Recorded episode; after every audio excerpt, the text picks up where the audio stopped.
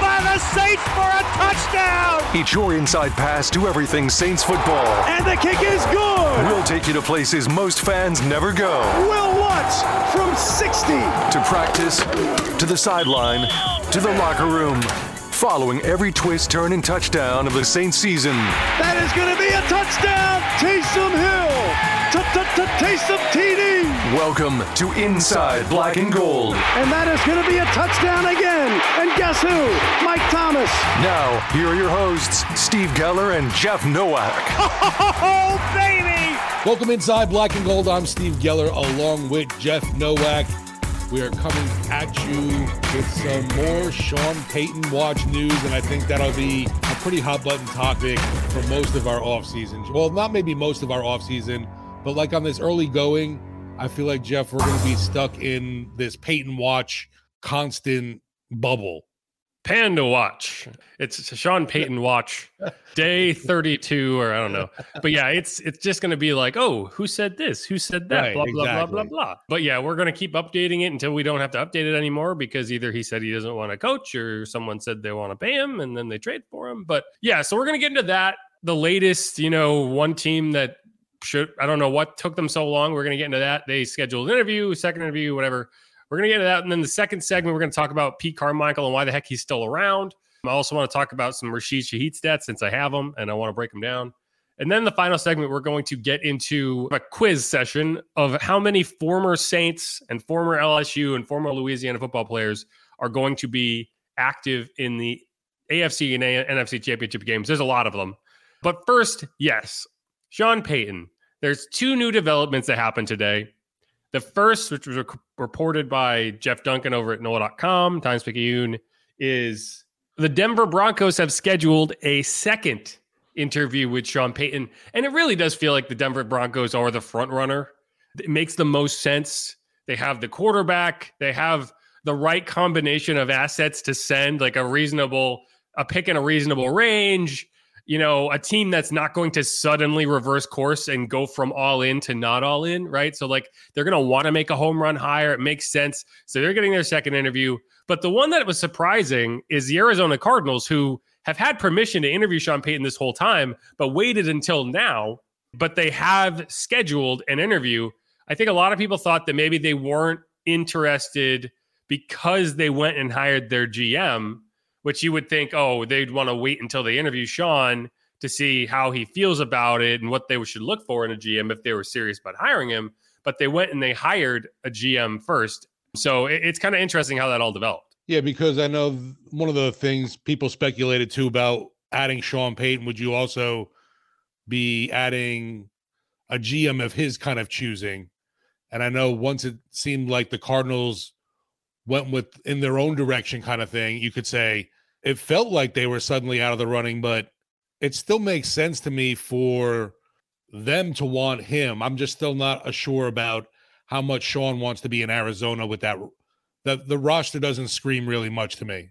Yeah, it's a calculated gamble, I think, for the Cardinals in that it's Monti Ossenfort. I don't know if I'm saying that correctly, but so I think it's interesting because yes, any team that's trying to trade for Sean Payton, that GM head coach relationship is going to be very important. Like he's not just going to go to a team that he does not feel comfortable with the GM and the ownership. And so that's why you would think, oh, they'd want to kind of figure out what he's looking for before they went and hired a GM. But I think what they're that them hiring Monti tells you is they're still interested in Sean, but they're interested in Sean on their terms. If Sean and Monti are kismet, if they they hit it off and like it makes sense, oh, that's great. But I think what they're them hiring him first is an indicator that they're not just going to let Sean Payton pick his own boss. It's like we're going to pick the GM, and if this if this jives, great. If not, we'll move on. And so I think that's why they waited. I, and I understand why they did that because if you kind of hire Sean Payton's like handpicked choice at GM and then he says no, then you just look like weak and you don't look like you have any plan. So I think that they're doing it the right way. I think that's the correct approach. But it does mean that, you know, that that interview with the Cardinals has a lot more weight on it than any other interview because that's a complete wild card in the sense that Sean, I have no idea whether Sean and Monti Ossenfort, I don't know anything about Monti Ossenfort. that's a name that was completely out of my out of my trajectory. But um, we'll see how that goes. What's interesting too is like obviously we're following everything going on with Sean Payton and whichever visit he has, you know, lined up next kind of thing. But we haven't, and we've heard some stuff, some rumblings with defensive coordinators obviously being interviewed, but there's been nobody coming after Khai Harley. There's been no one coming after Jeff Ireland, which is a little odd. Yeah, I mean, it's this. We're still kind of early on in this process, right? Like, I think you could see them getting some interest in GM interviews and and whatnot. And I, I've often seen that like GM candidate interviews are not as widely reported on. You know what I mean? Like the head coach is a front facing position. So like every time they someone gets interviewed, it's big news and blah blah blah. But like the GM, like like did you hear about Monti Ossenfort getting interviewed? I did hear about Arizona going through their process, but I don't know if necessarily I remember his name. Well, right. Like it's me. just not a name that's going to make waves. Right. And so, yeah, I, I don't know. Like, I think it's, it's possible that you end up hearing stuff kind of developing down the road, but there, there's also a situation where it's like these are names that we know, but maybe they're just not resonating. Like Khai Harley, everyone wants to say, oh, that he's going to get stolen away for a GM job. I don't think that he's going to be the top of that list. Like he's not a player development guy. He's not a player like evaluation guy. He is strictly a dollars and cents G like like like candidate.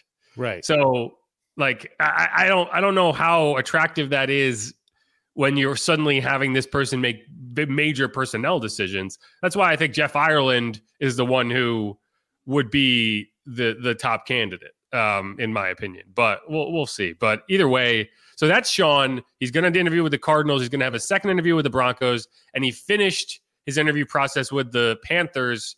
It was slightly delayed because of the death of I think Anton Walkes is his name. Anton Walkes, Carolina FC soccer player, which is owned by David Tepper as well. And then Houston, who looks like they're kind of zeroing in on DeMeco Ryans. So that you know, I, I if I was ranking the likelihood of where Sean would land, I would start with Denver, then I would go Arizona, Carolina, and then Houston. Denver has to be, I, I feel like number one, just for the, you know, you mentioned it, the right fit at quarterback. You have a, a superior defense already on the team. I feel like you're in a tough division, but there's a lot of pieces in place, obviously, for Sean coming in, including uh, the trade assets as, as well. You know, a late first rounder, and then you could work in maybe you know a third or something else and, and something else. That's that's another thing. How much how much compensation are you going to get with Sean with that late round pick? You know, it's we know a, a, mid to late round first. That's definitely been established. But what else? It's that's not just going to be the the haul you get coming back for him.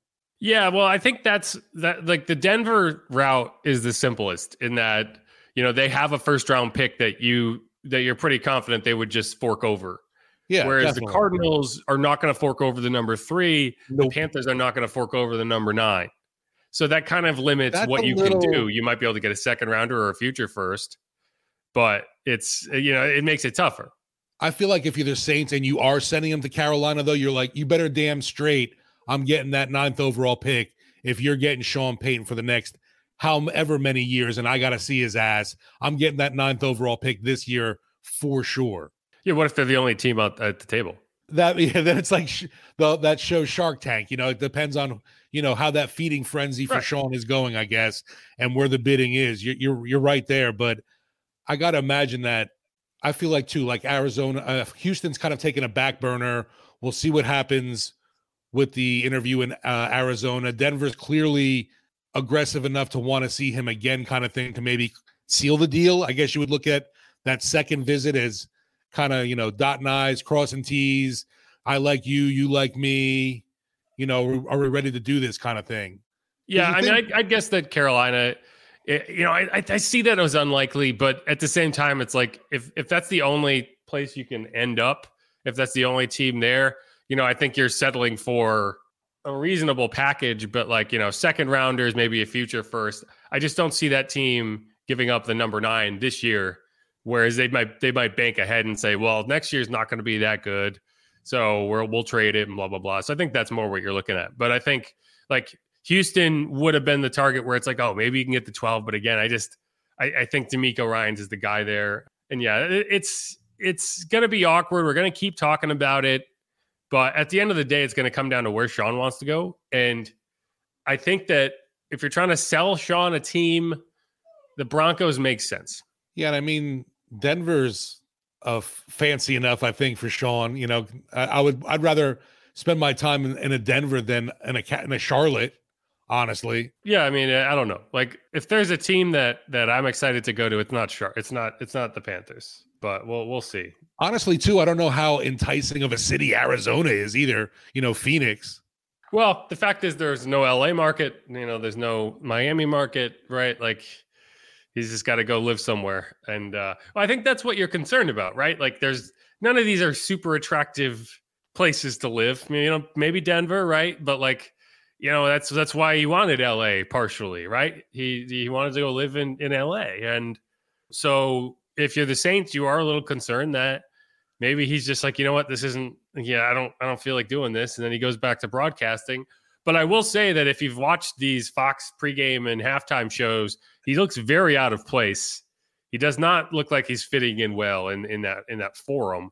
Like it's it's it's awkward. Appreciate Sean bashing the the Atlanta Falcons on air at least, saying they didn't make you know a, a playoff bash. But yeah, that was just compl- kind of out of left field.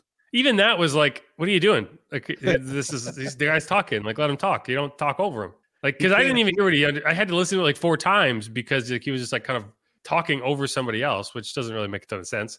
He just it doesn't look doesn't seem like it fits him, and uh, so that's I don't think he's enjoying it that much. Let's put it that way. Like I don't think it has gone the way he had hoped. Just like it didn't go the way Brees hoped it would. Right? Like you know, I still think Brees kind of got hosed. I don't really think he was that bad. He was bad in the booth. It wasn't so terrible where I thought it was fireable after one year, though. He didn't get fired. "Quote unquote" fired, right? No, they just weren't going to give him a broadcast. Like he he he wanted to be a play or like a color analyst, right? Right. But like he was terrible at it. he just wasn't good at it. He was fine in the in studio. I think if he was if if Brees was like, you know what, sure, I'll come back and do be in studio, he'd still be employed by NBC. but that's that's like he didn't he wanted to be Sunday Night Football, right? Like that's what it. Yeah. I think that that was the writing was on the wall that that's what he was going for, and I think it became pretty clear that that wasn't going to happen for him. If you want to go rewatch that Bengals Raiders playoff game, you know everyone says that, and I and I haven't, but I, it's that bad, huh? It was bad. And like not everyone has it. Like Tony Dungy and Al Michaels were a terrible duo as well. Like not yeah. like a lot of these playoff crews are, are rough, especially the you first round. I, I've actually enjoyed Greg Olsen. I thought he's been pretty good. Right. Right. Greg Olsen's been good. Like Jason Witten was terrible. Yeah. Booger was terrible. Tony Kornheiser, remember when he tried to do it? He was awful. Like it's not it's not something everyone can do well. And I don't think Brees did it particularly well, and that's why he's no longer doing it but it's nothing crazy. It's like what, what, what do you know exactly? Remember what stood out as so awful in that playoff game that you know stood out for him? Well, you have to be interesting. You have to be willing to criticize people, and you have to be correct or at least accurate. And there was a point in that game where a whistle, an inadvertent whistle blew. Okay, yeah. And neither he, I, I think it was Tirico, neither neither one of them even acknowledged that it happened until like Five minutes later, everyone was confused. And then, like, randomly, it was like, oh, wait, I heard a whistle. And it was like so confusing. And it's just like, you got to be able to handle those and you got to be able to add clarity, not confusion. And it just wasn't a good look. He also did the Thanksgiving game with the Bills and the Saints. I, it just it just wasn't. It, I don't think it, it was a match for him. Let's let's put it that way. I guess that's probably the homer in me that I just miss hearing Drew. I guess. Yeah, I like Drew. I enjoyed him on the in the in the segments. I just don't think he was a, the, the, the color analyst thing was working for him. Yeah, and obviously I never I never listened to the Notre Dame games he was doing either. Yeah, but yeah, so I, I think you know for Sean, like I said, he just looks uncomfortable and like he doesn't want to be there. So I think that's a good indicator that he's going to try to take a job this year. But we'll we'll have to wait and see. Yeah, the the problem definitely is how enticing, how attractive, how alluring is Denver going to be. I, I, I guess we'll look at it that way as the as the number one right now, the number one option being the Broncos head coach, how how is the franchise, how is the team, how is the city viewed in his eyes? Because yeah, I mean, to me, I, I think I could have a lot of fun in Denver. Like to me, the question is, does he think he can resuscitate Russell Wilson?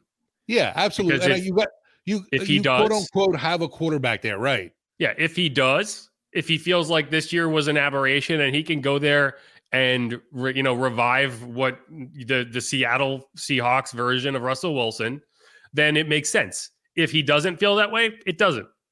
Right? Cuz he's not going there for a reclamation project to like draft a quarterback and develop a quarterback. You're going there because you think you can win a title with Russell Wilson. So to me, that's the question with Denver. If you're talking about Houston, that's another story because you're going to have to draft a quarterback. It's going to be a long term rebuild. Same Yeah. with Carolina. With Denver, it's different. And with with Arizona, it's different because you feel like you have the franchise quarterback. That to me, that's the biggest question. Well, he does he want to go and live in live in Carolina without that in place? Probably not. Will he go live in Denver even if he doesn't like it that much, thinking that maybe I can go get a ring? That's different. So that to me, that's the equation. But we'll find out. I mean, I don't think he would have agreed to a second interview if he wasn't seriously considering it. So that's a good sign for the Saints. And uh, you're gonna just, I think you're gonna find out more in the coming weeks. I think the Saints are gonna want to have this wrapped up by the Senior Bowl because Mickey Loomis always talks, and he's not gonna want to have to go up there and talk about Sean again. You know what I mean? Like I think he's gonna want to have it wrapped up by that point. So I, sure think so. You know, you know early have- February. I think we have about a week, week plus left in this in this uh, ordeal, and then we'll we'll have an idea. Yeah, and then our attention starts turning to what will the Saints do with the picks that they got for Sean Payton? Yes, hopefully. All right, let's let's wrap that up. We've we've gone through enough of that, and we'll come back and talk about why the Saints are absurdly dedicated to Pete Carmichael as the offensive coordinator because that's what we're gonna get.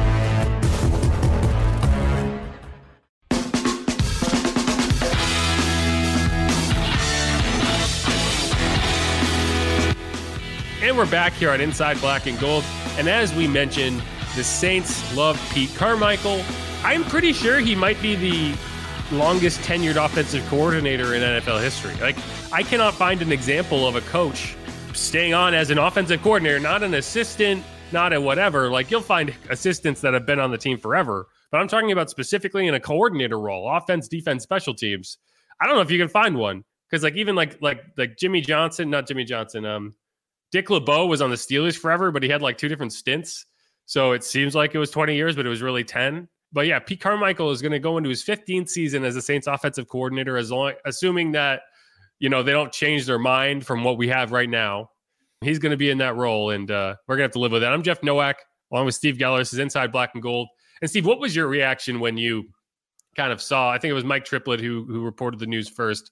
What was your reaction when you saw that? Because I think everyone kind of resigned themselves to be like, "Oh, okay, it's going to be a firing, and we're going to move on." I guess I wasn't as surprised, maybe just because the fact that, to me at least, the Saints are getting pretty high interest from the defensive coordinator ranks, and I'm thinking that there's there's no one come a calling. Let's be honest, for Pete Carmichael Jr. I don't even know if Sean Payton will, but I think it's just more of that continuity for this team that they want to stick around, and it and it wasn't it wasn't great, it wasn't awful. So we're still left in that hole. Let's give it a, one more try with Carmichael at the helm here with Dennis. Yeah, see, I don't think the defensive side of the ball had anything to do with it. I think this is a situation where it's like, okay, you you dug your grave with these two guys, and either you dig out of it with these two guys or you don't. But you're not going to throw someone else in that grave with Dennis Allen.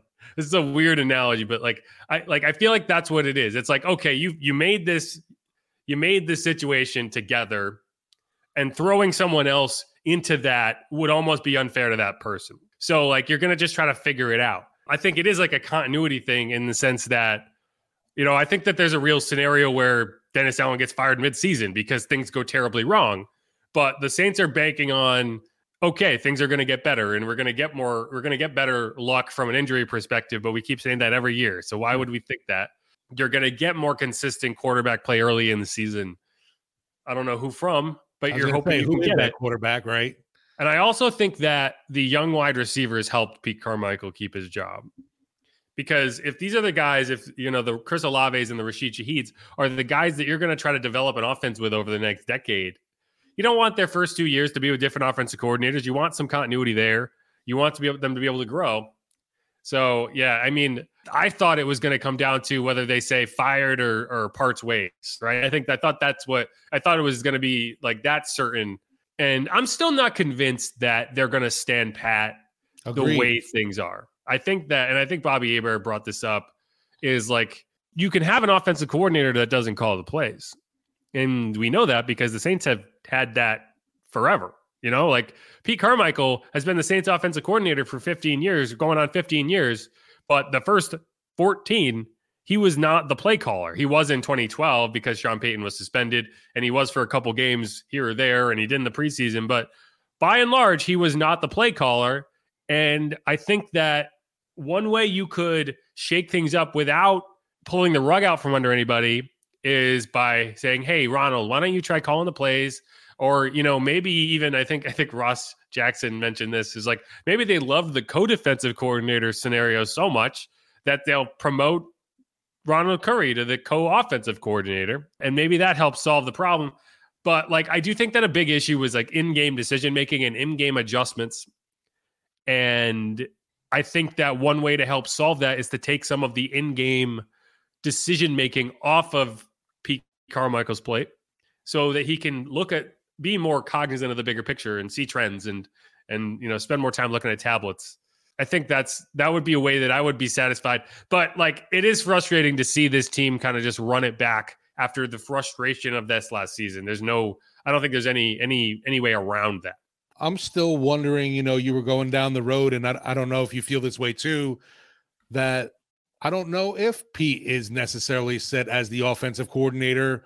What if in our dream scenario of worlds, bam, the Saints make that move and have traded for Lamar Jackson? Do you really think that Pete Carmichael Jr. is going to be Lamar Jackson's offensive coordinator? Uh, I don't know about that. It's a one. good question, but at the same time, I don't necessarily think that I have an issue with that. If anything, Pete, you could argue, is better suited than mo- many to run a Lamar Jackson system because, Because he has, yeah. I I mean, like it, it's it's not like he's unfamiliar with the co- like having to design concepts for a quarterback who who wants to run like that. That's not what I would criticize of, of about Pete because I think he's done that reasonably well. I and just didn't see that creativity this year. For oh me no, you, really you definitely did. You definitely did. With from the with from the running position, from Taysom Hill had eleven I'm just touchdowns. as a whole, the offense for me just I don't know. It, it lacked a lot of that same p- pizzazz, I guess you would yeah, say. but not not in like yeah for like screenplays and shit like that. But like in the sense that he was designing an offense for a running quarterback. You got eleven touchdowns out of that guy. That's not where the creativity was lacking. So like I, I'm not I'm not concerned about that part of his offensive uh, repertoire in terms of designing game plans. Well, what's crazy too is everybody was left wanting more of that guy. Yeah, right. So like that's not that's again that's not the part of the offense that I'm overly critical of. That was some of the more exciting offense that you saw from the Saints this year. Like the creativity was lacking because you had to be more creative with Andy Dalton because he was so limited. Whereas like with with a Lamar Jackson, you're a lot of the offense is okay, we're setting this up, either it works or you run. So, so like it's it's it's it's more about giving him opportunities to use his athleticism than necessarily designing situations where you're trying to make up for something. Like the the the athletic ability makes it a lot easier. Anyway, I, I don't think that that's something where you would be like, oh, we definitely have to change the offensive staff because of Lamar Jackson, and that's one of the reasons I think it makes sense to trade for Lamar Jackson. Would you bring in somebody as an assistant who's familiar with him? Probably right? Like I think you would adjust the staff. Like you'd have to kind of shift some of your like maybe maybe you shift Kodi Burns and you bring in another wide receivers coach, something like that. Like, but I, I don't know if I think Pete would actually make more sense with Lamar than he did with Andy. I'm surprised to hear that. Actually, I I don't know. For me, uh, I just was- don't want to see Andy Dalton again. No, I hear you, and, t- and and I don't know with the the lack of excitement from the offense. Was that really? How on- excited are you going to get about an offense with Andy Dalton? But look at all the rest of the weapons for me around you. You can still, and they just weren't used in the right way. I, I don't know why things didn't work with Alvin Kamara more. I don't know why things didn't. I guess, I guess I can't say that with Juwan Johnson. He had a heck of a heck of a year, but uh, you know Taysom had a, a decent season, obviously. But there were still, you know, more instances down the stretch. You wanted to see uh, Olave stretching the field and Rashid Shaheed as, as well stretching the field more. And I understand they weren't pushing the ball as much with a guy like Dalton, but you could with Taysom at quarterback. The Saints had the second most 40 plus yard plays in the NFL this season. Second most? And all of them were passes. I would never have guessed that for sure. They had 14 of them. Um, no, they didn't have a ton of 20 yard plays. Like if you want to look at like 20 to 40, I don't think that they were up toward the top there, but they did have a lot of long yeah. uh, connections. I mean, you're talking 14. That's the see- problem with designing your offense around big plays is, you know, 14 was second in the NFL and you have 17 games. So you're talking, uh, you just do the math there. That's less than one per game. And you are up toward the top of the NFL in that metric. I just feel like the roster's got a lot of guys that are YAC gods, and they, they didn't really utilize that aspect this past season, at least. No, I agree with that. But again, that's not, you know, YAC isn't isn't the Lamar Jackson system either. So like I think it's like if you want to get excited about an offense, you don't hand the keys to the 35 year old guy who at his peak wasn't exciting. Like it's a very ho hum. Like he's going to run the offense, he's going to do it well, but it's like you're not. It's not going to be a, a dynamic offense. Then we go back into two. Yeah, obviously. Then why weren't we looking at Jameis Winston at all? But that's a whole nother conversation. Yeah, right. I mean, I don't think they wanted Jameis Winston, but either way, I don't think that would have moved the needle for you on offense. It's I, I, just think that this this this system this year didn't work, and that's why it's frustrating to see them stick with it. Now, one thing that did work was Rashid Shaheed. He was not used enough early in the season, but he was later as the season went on. I think you were able to incorporate him more into the game plan. You know, one of the reasons that I think is difficult to utilize that guy as early was because he's not familiar with all of the things that he needs to do, right? He's learning on the fly. Um, he didn't have a full training camp. He didn't get any snaps in the preseason. So when you finally find out about him in week five, I'm sorry, week six, then you're like, well, what do we do now? Like we have to incorporate him. And so I think you saw throughout the course of the season that he got more familiar with schemes and the numbers that he was able to put up were very impressive. And so you look at like yards per reception, that he's going to be under the floor of most of these stats because you know they're going to be set at like 50 targets, but he only had 34 because he wasn't used uh, enough in the season. But so he had 34 targets, 28 catches, 488 yards, two touchdowns. Yards per reception was 17.4. That's number three in the NFL if you just put the floor at like 25 targets. Jaylen Waddle was 18.1. Gabe Davis was 17.4. Yards hmm. per target, 14.4. That would be number one in the NFL. Jaylen Waddle at 10.3. Darius Slayton at 10.2. Yards after catch per reception. That's Rashid at 6.3. That's number five in the NFL. Guys ahead of him Deebo Samuel, Rondale Moore, Jaylen Waddle, Christian Watson. Yards per route run, fourth behind Tyreek Hill, Laviska Shenault, who I think the Saints single handedly helped that stat for him. Uh, and Justin Jefferson, 2.62. Zero penalties committed. So, like, he didn't false start. He didn't get offensive pass interference. You know, he didn't do anything stupid. And then zero interceptions when targeted. The other thing, passer rating when targeted, 138.4. That's second in the NFL behind only Mecole Hardman. And I think most of Pat Mahomes' receivers have a pretty good passer rating when targeted because he has a pretty good passer rating all the time. If you extrapolate his pace over 100 targets, which is not a crazy number, it's about six targets a game if you play all 17 games. You're talking 82 catches, 1,435 yards, six touchdowns. So, like, one of the reasons that I think Pete Carmichael was able to save his job is that he was able to to to build Rashid Shaheed throughout the course of the season to and then at the end you're talking like five six catches a game he's running enough routes to be an impact and so that's something you're going to try to build on and the big play ability of this offense despite being capped by the quarterback I think was still there so I think those are some of the reasons that you you you you kept him around because you have to find uh, reasons for optimism. Otherwise, it doesn't make sense. I I know it's it's real easy to be critical after this season, and th- there were obviously some games where he was pretty masterfully at calling things, but for I would say for the most part, we were left more on the end of wanting, and I think that's that just shows you too from the offensive production just wasn't up to par this season.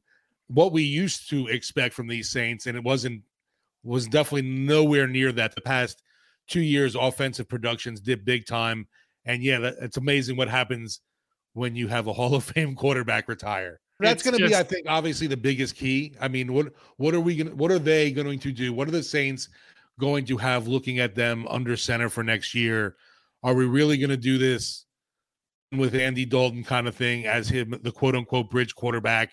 If you find that young guy in the draft, or are you going to go somewhere else and find a free agent, maybe veteran that's still young to try and you know blossom and lead this team completely off track? My my wife is sold on the ta- the the notion that Derek Carr is the answer here in New Orleans, and I just I don't know if I can get on board with that. Yeah, to me, Derek Carr and, and Andy Dalton are the same guy. Like, Well, she says I that- mean- she points out the connection to Dennis Allen, which makes me laugh too. I'm like, we you're gonna start. She's gonna start doing the podcast for me. I think I mean, they do know each other, right? Like Derek Carr was Dennis Allen's quarterback, I gave her Well- credit for that. but like that was not exactly a Good times. a good experience for for Da. And I don't think he was. I think Dennis Allen drafted Derek Carr because when he got there, it was Terrelle Pryor. So yeah, so he was the second round in 2014, and Dennis Allen was the head coach from 2012 to 2014. Yeah, so so they only crossed paths for part of one season. It's not like you had a ton of you know infrastructure there where you were like, oh well, they know each other so well. Like clearly, they there was a connection in the sense that Da thought that he was going to be the quarterback to sur- help him survive, but that didn't happen, and Dennis Allen got fired midseason. So Well, eh, that's that's what my wife is clinging to as the hope and future for the Saints. I mean, it's not a terrible take. Like they do know each other, right? There is familiarity there, and that's that's better than nothing. But I don't think that there's a ton of success linked to that. And I, I like I just I feel like Derek Carr and and Andy Dalton are the are very much the same skill set and player. Like wrong side of 30, doesn't have a cannon for an arm, isn't that mobile. Yeah, it doesn't seem like Carr's been around that long, but you know, but when you said that the Sure, wrong side I of mean, 30, I'm like, damn, you're right. He's already yeah. 31. Yeah, I mean, eight years, 2014 draft. Yeah. He's made the playoffs, what, once? Middle name is Dallas. He's better than his Yeah. brother. So that, that's going to be curious too. Does the market, will the market look at Derek Carr as this, as a franchise type of quarterback, or is he, he's someone that you have like on the back burner, break in case of emergency kind of backup guy? I don't know, but he threw for 50 touchdowns his last year at Fresno State. That's pretty wild. 50 touchdowns in 13 games. It's good to have Davante Adams. Good for him. Yeah. Yeah. Right. He has a, he had him in, in Vegas and it didn't, I mean, they, he, Davante had a decent season when he stopped pushing photographers. anyway, yeah, that's all I got. I just, oh, I just want them to do something. Well, we we got a while for them to do anything. Like we said, that first domino will definitely be Payton getting dealt. We'll at least get the compensation back, so we know what the Saints get to play with come the NFL draft. And you know what? I, there might be some picks, obviously, that aren't even this year that spill over into the 2024 draft. Yeah, and I I- and I I don't think that this team's going to draft a quarterback. If they were going to draft a quarterback, they would draft it like Desmond Ridder or Kenny Pickett last year. I think they're going to sign somebody. Like if if you were gonna if you were gonna draft a quarterback, you would have done it when Sean Payton was here. Like you're not going to draft a quarterback and say, okay, Dennis, mold him. Or Pete. Right. Well, that's why. He, I- he hasn't done it in 15 years. Why would we do it now? well, Ian Book was stolen away from us. No, they cut Ian Book. if they wanted Ian Book, they could have not cut him. I just Um, think that's funny. It's like, you know, yeah, the Sean Payton, the quarterback whisperer, doesn't have a really good history of drafting any guy, anybody.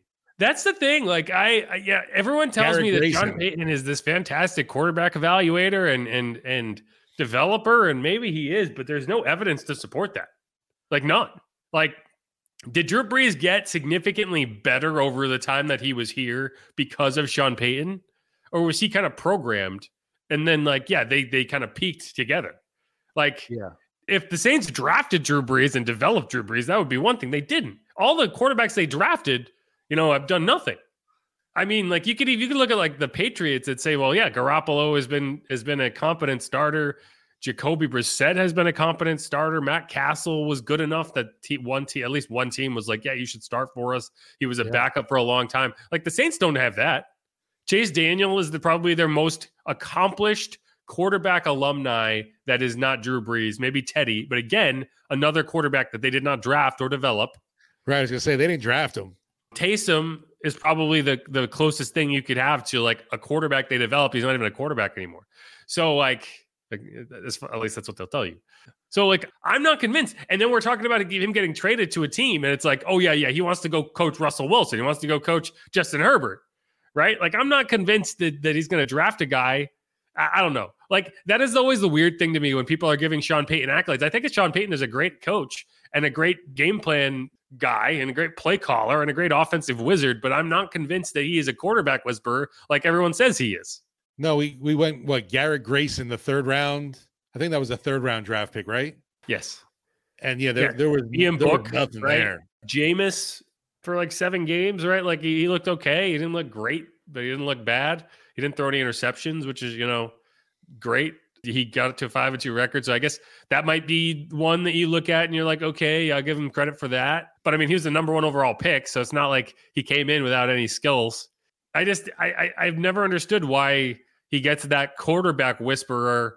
Like, give that to Kyle Shanahan, right? Like this guy literally can take any quarterback and bring him to a Super Bowl. Put him in there, right? Like, meanwhile, do we think that Sean did an excellent job with Trevor Siemian, right? Like, with Luke McCown like this star. I I don't know. It's a strange thing to me. Luke uh, McCown uh, though like rode that backup quarterback gig into a fantastic commercial with Verizon, like being like something like being on backup or reserve and always being ready to go kind of thing. I thought that was masterful on that end of it. But yeah, I, that was one thing with the Saints too. You know, with both quarterbacks of the offense and then both on, on quarterback of the defense. I haven't seen the team develop many linebackers. That was always an, an no. It's a position they don't they don't necessarily draft, but they I mean they developed Kaden Elliss. Yeah, that's um, right. This was a little different this year. I, I don't I don't know. I had always thought of that. It was like they always had a problem when they had drafted linebackers having success developing them, um, whereas their their acquisition of them on the open market or via trade was a lot better. But if they they have they have that target out on the free agent market at quarterback, who's it going to be? Who who's really going to be over that's going to improve this year's situation from from what we saw production wise and i think the most important thing is obviously points on the board getting into the reds in the end zone. I told you already i don't need to tell you again. Lamar but that he's not like um you have to make a a serious trade for him. I'm i'm just thinking like what veteran could be available as a, a quote unquote free agent. And it's it's not really exciting you know no it's not that's why it's like it, it kind of weighing it back and forth. Are you going with that quarterback of the future in the draft, or are you just going with that vet that can ho hum kind of get the job done for you? No, I think they're going to go go find somebody. That's what this team does. But they're in a similar scenario to the to the Broncos, right? Like the Broncos make sense to hire Sean Payton because they've already established the fact that that they're in win now mode, and you can't suddenly say, okay, yeah, we're we're we're not willing to go all in now, even though we were willing to go all in last year. Yeah. And the Saints are in a similar scenario, right? Like if you're not willing to tear things down, if you're not willing to trade off assets and try to collect um, you know, future picks, right? At least not in ways that make sense. Like CJ Gardner Johnson was not that. Like that that was not the reason that you traded CJ Gardner Johnson. That was just a that was just poor planning on the Saints part. That was kind of amusing from the television playoff broadcast who yeah. essentially ripped the Saints on that one. They're catching strays in a game they're not even, you know, playing in. But yeah, and and so like if you're gonna do that, then you have to be willing to go all in. And that's why I went on that long rant about Lamar Jackson, because that's going all into me. Like you could trade for Jimmy Garoppolo. You could have this really boring offense. Or I guess maybe you could sign. I think Jimmy's a free agent. Like maybe Jimmy's the guy, but again, it's like, do you want to be have a dynamic quarterback or do you want to have Andy Dalton? Right. Well, I kind of brought this up too. I think on one of the our, our episodes that even if you do get Garoppolo, you might still need Andy Dalton because Garoppolo can't make the whole season. He's got a broken foot. Right. so it's not like he's gonna he's gonna be a guy you can necessarily depend on. So for uh, full circle, you come back to Andy. Yeah. Andy's healthy. They give him that. Never gets hurt. That's true. All right. I think that's it. I, I think my tone can convey how little excitement I have for the Saints offense. Hopefully that changes. Gosh, I hope so. Yeah. All right. Let's loop back around. This is Inside Black and Gold. Hit the subscribe button if you haven't already. And we're going to come back and go through the list of all the Louisiana adjacent players in the NFC and AFC championship. There are a lot of them. A lot of them. They're not all former Saints or LSU players. All right, stick around for that.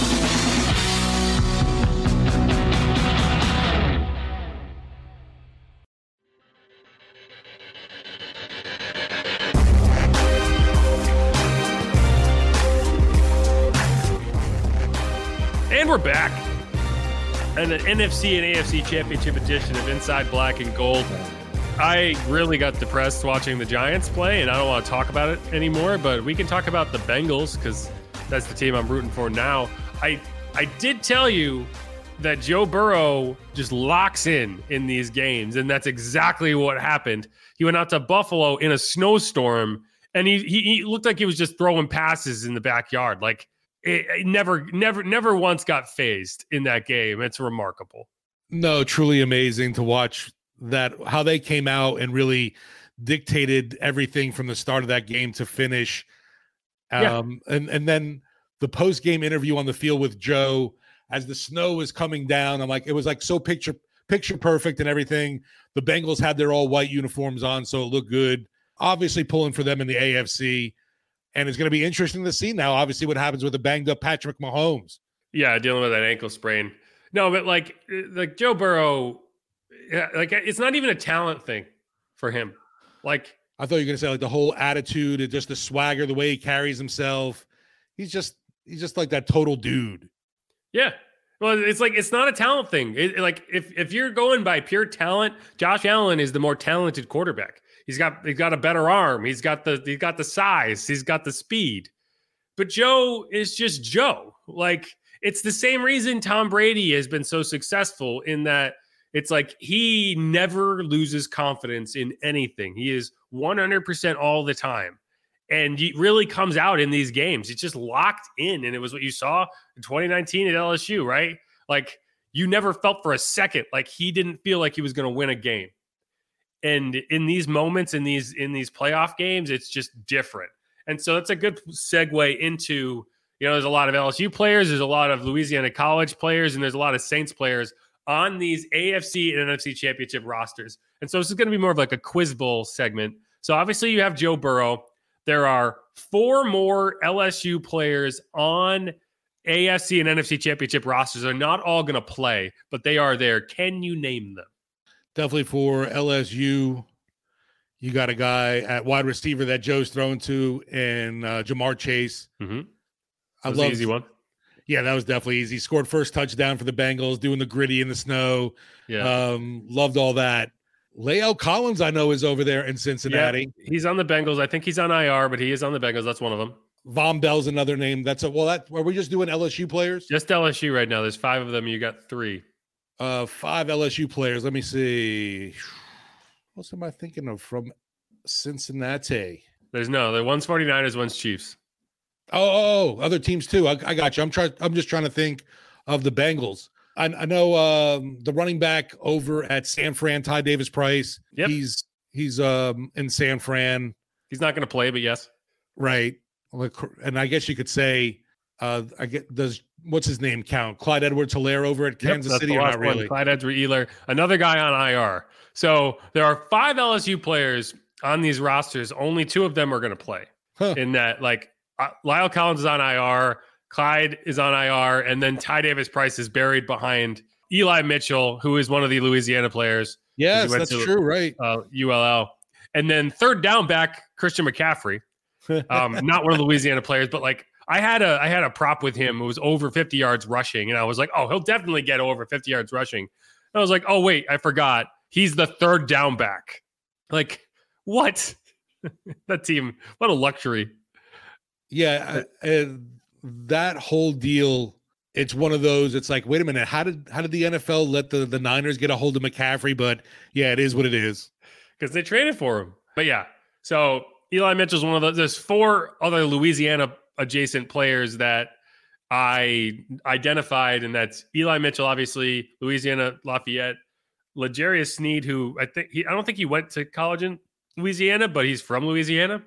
Uh, he's on the Chiefs. Cam Sample, who is a defensive lineman who went to Tulane, and then Trent Taylor, who is also on the Bengals. Cam Samples on the Bengals as well. Trent Taylor is Louisiana Tech. He's on the Bengals. So that's the four that I could come up with that were just Louisiana guys. But I'm, I'm sure there's more. I was going to say, how could you that- forget Boston Scott? Well, yeah, but he's he's on the next list. Oh, okay. I thought we were doing all all teams right now. No, we're doing the non Saints. Well, he's a Louisiana Tech guy too, so that's why kind of Yeah, but um, he's he's on a different list, Steve. I got you. Yes. So the next list, as you have you had teased, former Saints players. There are 1, 2, 3, 4, 5, 6, 7, 8, 9, 10, 11, 12, 13. There are 13 players on NFC and AFC championship rosters who, at the very least, got a cup of coffee with the Saints. Okay. Some of them you would never be able to name because they were on the roster for like five minutes, right? Right, So I'm going to give you these are free spaces in bingo. T.Y. McGill, he's on the 49ers. He spent like five days with the Saints back in like 2019. Joe Bachie, he's a linebacker for the Bengals. He was on the Saints practice squad in 2020. Austin Reiter, he was an offensive lineman. He was on the Saints last year. Those are the only free spaces I'm going to give you. And let's see how many of them you can name. All right, definitely going to Cincinnati. Trey Hendrickson, Vonn Bell come to mind. Yep. Trying to think of any more on Cincinnati. There's one. Hmm. You get this. I'm trying to think off the top of my head, and it's it's not getting there. I know they have a they have a Michael Thomas, but not our Michael Thomas. He's not. They have two Michael Thomases, but neither of them are the right one. So the three you named are the the ones people are fans of. This is one that people are not so much fans of. I remember now. You had mentioned them beforehand. We were talking about stuff in our pre pre show chatter. Uh, Cam Sample from Tulane, No. also on on the Bengals. No, he's from Tulane, and he never played for the Saints. I thought Cam Sample was on the Saints for a second. No, No. Well, then I'm I'm totally drafted by the Bengals. now. It's Eli Apple. How could you? How, how could you possibly Oh, forget Eli man. Apple? I forgot about the garbage. the worst. All right, continue. Philadelphia, they have CJ Gardner Johnson. Uh, you got a guy, Boston Scott. Yep. They used to have Malcolm Jenkins, but that's been a while. Uh, I'm trying to think of another significant name in Philly. Oh, that was another one we mentioned. Uh, that um, what's his name's brother is on the Eagles. Kaden Elliss' Hayden, brother, but that doesn't But that's count. not- that doesn't count. Kind of a relation. Christian Elliss. Oh, and then you said to um, Kevin White's brother too. Isaiah White, but he's also he doesn't count. I don't know why you're naming family lineages here. Um, um, I can't think of anyone else from Philly that was a former Saint. He's Ian Um, Book, man. Ian Book. Oh gosh, how could I forget good old Ian? There's also one more, Cameron Tom. That was one I considered giving you as a free space. Um, no, he was he's pretty he was pretty established, I would say, as a Saint. he was while. around for multiple seasons. That's the Yeah. only reason. Like Joe Bachie was here for like half of a season on the practice squad. T.Y. McGill, same way. Austin Reiter, same way. But Cam Tom was multiple seasons. That's why I, I made you. I made you try to get it. All right. There's two more. Yeah, I can't think of anybody on the the Chiefs, honestly, that was a former Saint. Oh wait, there is. There's three more. Sorry. One of them is on the Chiefs. I don't know. Hit me with them so we can do this. Michael Burton. Ah, the fullback. fullback. Yes. Yes. Yes. Good old Michael Burton, who I actually appreciated. I thought he was a very underrated player. I was disappointed to see him go, but this is a team that doesn't really use fullbacks, and Adam Prentice was solid, so I can't complain. There are two more, and they're both on the 49ers. Uh, now I remember just because you were talking about practice squad guys, Yep. who you wouldn't think are practice squad guys though. So So you wouldn't even realize we're still in the league. Yeah, amen to that. Corner Janoris Jack Rabbit Jenkins and Willie Curly Hair Snead. Yes. Janoris Jenkins and Willie Snead are both on the 49ers practice squad, And which doing nothing I'm- right now. It is kind of funny, and that's it's it's something that happened in the NFL this season with the ability to elevate players and blah blah blah. And so you can have so many veteran players, and so that's why like like these guys would be not on a roster otherwise. So that's why they're on the, the 49ers practice squad. But they, you know, like Janoris Jenkins was in uniform. He was he was active for that game yesterday. I saw him on the sideline, and I was like, I know that guy. So it's kind of you know th- they'll get a ring. So hey, you know if you're if you're ring chasing, that's not a bad way to do it. Just sign on the practice squad of the team you think is going to win. No, it's funny. The only Super Bowl in my life that I got to cover so far was the Niners and Ravens at the you know the Superdome, obviously, and that was just I really covered media day, and Randy Moss on the San Francisco 49ers. But heck, I'll take it. But yeah, so there's a lot of a lot of Saints adjacent players on these rosters. The the one that really gets me is Boston Scott. Like I I get it. I get it. There wasn't a roster spot for him. Man, as as someone who watches a lot of Eagles Giants games, uh that is a frustrating one because he's good. Not, and it's not even so much his career with Philadelphia has been okay, but his career against the Giants has just been lights out. If he only played the Giants, he would be a Hall of Famer. He's got 11 touchdowns in 9 games against the Giants.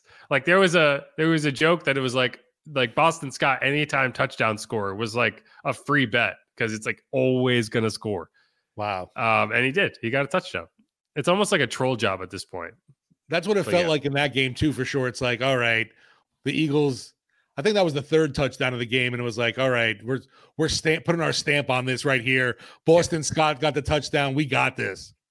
But yeah, like I'm not mad about Vonn Bell, although like I would have liked to see him stay around. I, I don't care about one. Eli Apple. I like Trey Hendrickson. People get mad about Trey Hendrickson. It's like he was gonna he was gonna go. Like you weren't paying him what the Bengals paid him. No, you for couldn't. sure.